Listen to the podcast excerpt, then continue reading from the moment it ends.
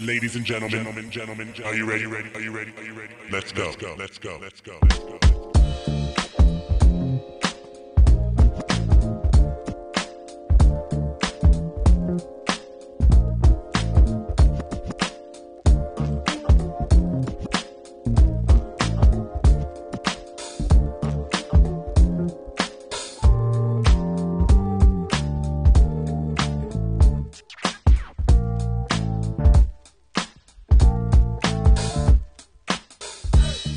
Welcome to UINWA, Urban Internet News with Attitude, with Brooklyn Alexander and yours truly, Alexander Kaydin. UINWA is the real news.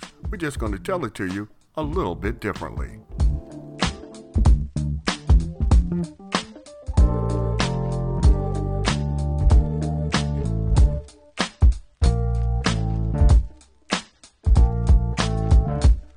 Trump says he'll leave the White House if Joe Biden gets the Electoral College votes.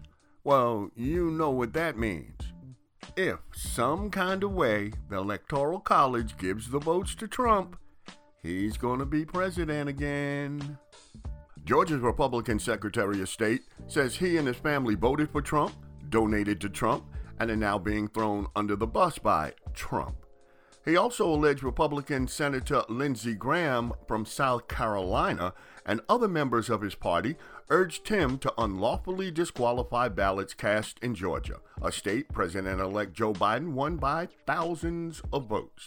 Following Trump's lead, Graham, Georgia Republican Senators Kelly Loeffler, David Perdue, and other conservatives throughout the country have pushed absurd conspiracy theories about voting irregularities in the state including a theory alleging Georgia's voting machines were engineered to disenfranchise Trump voters.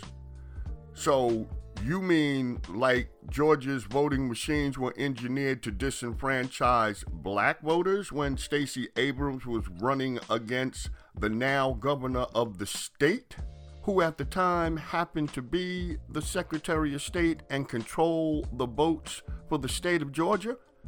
that conspiracy theory? You know what, Republicans? Go sit your ass down somewhere. You fucking lost. Donald Trump didn't invent racism, but he damn sure has brought out some people's disdain for black folk and put it on full display without fear of consequence. A black family in Discovery Bay, California had to endure one of these people. According to WMC Action News, the Jones family has lived in their home for 12 years without incident until their neighbor initiated a racist confrontation. This white woman asked a black family, why don't they act white in a white neighborhood? For real. Listen to this shit for yourself. You're a black person in a white neighborhood, and you're acting like one. Why don't you act like a white person in a white neighborhood? Then she told the reporter this I was raised in Oklahoma City, where there were tons of black people. Oklahoma City, tons of black people. Oklahoma City. Lady, in 2019, the black population in Oklahoma City was a little over 90,000 people. Now, I'm going to take a guess and say that the way the lady looks, I'd say she was born in the early 1950s. And if that's the case, lady, by census records, Oklahoma had only a little over 145,000 black people in the whole damn state. So, how the hell did you grow up around a ton of black folk in Oklahoma City? She wanted her black neighbor to be what she said was normal. You're acting like people that aren't normal. What? Normal? Normal to her is people that uh, will lay down and, and, and submit to uh, her, her white privilege. But there's more. She had a stun gun. Had I had my sister, had any of them got physical myself with her, you know, the story would have been, hey, this black family is assaulting, you know, this white lady in the streets. And I hope that people all over the country learn from this and that they see that like this can't be tolerated. I am so damn glad that him and his family kept it together. The Florida deputy under investigation for fatally shooting two black teens on November 13th remains employed despite a history of violence that his department had full knowledge of. In April, the officer was under internal investigation for a domestic violence claim from his wife, who accused him of beating her after threatening a fellow police officer who he believed was having an affair with his wife.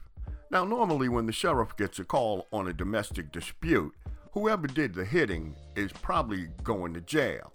But not in this case. The Brevard County Sheriff's Department in Florida ordered him to stay away from his wife and their residence. Ain't that a bitch? President Trump has announced a full pardon for former National Security Advisor Michael Flynn, a close ally and supporter who pleaded guilty to lying to the FBI in its investigation of the 2016 election. There are other people on the list that Trump may pardon, including a few black people. Are you serious? Like Julius Jones, who was wrongly convicted in the 1999 shooting death of a white businessman during an alleged carjacking. Darryl Strawberry, the former New York Met and New York Yankee slugger, who was convicted of numerous drug related charges, and Lil Wayne, who may catch some Fed time for a recent gun charge. There's a dumbass New Jersey school board member who accidentally broadcast her bathroom break during a boardroom meeting on Zoom. How the hell do you accidentally show everybody you're going to the bathroom? So you accidentally took your phone or tablet or PC into the bathroom and everybody could see what the hell you were doing. And you did it accidentally. A few months ago, nearly two dozen families in Georgia made headlines for pooling money to purchase land in a Georgia town with a vision to build a safe haven community for black people dreamed to be Freedom, Georgia. Well, now there's an interest to develop a reality TV show about the community. The production companies that have interests are Lifetime, A&E, Oxygen, and HGTV. And that's a good thing because with the money that they could make from the production companies, they won't have to spend any of theirs. Brooklyn Alexander is up next with some more news, not necessarily, though, with a lot of attitude.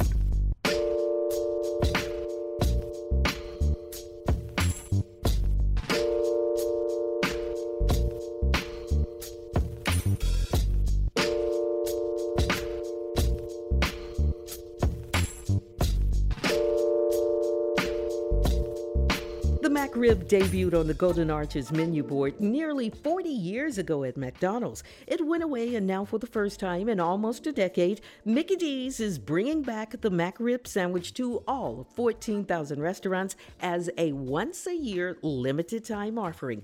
The McRib would be available beginning December the 2nd. McDonald's is hoping, as a seasonal item, the McRib will spur the same type of excitement that pumpkin spice lattes do for Starbucks. Yeah, right. Good luck with that, McDonald's. A Little Rock, Arkansas homeowner put up Christmas decorations featuring a seven foot tall black Santa in his yard, only to receive a racist hate letter in the mail suggesting that he move. The letter had a logo resembling that of his property association. The association's executive director denied sending the letter and gave the homeowner free membership to prove it. Now, neighbors are showing their support by flooding the area with black Santas of their own. Said the association director, racism is something we will not stand for. And you thought politics here were bad. Lawmakers in Taiwan started fighting and throwing pig intestines at each other during an argument. My question is how many black people were standing on the periphery with a bucket? Oh, Brooklyn, you know that ain't right.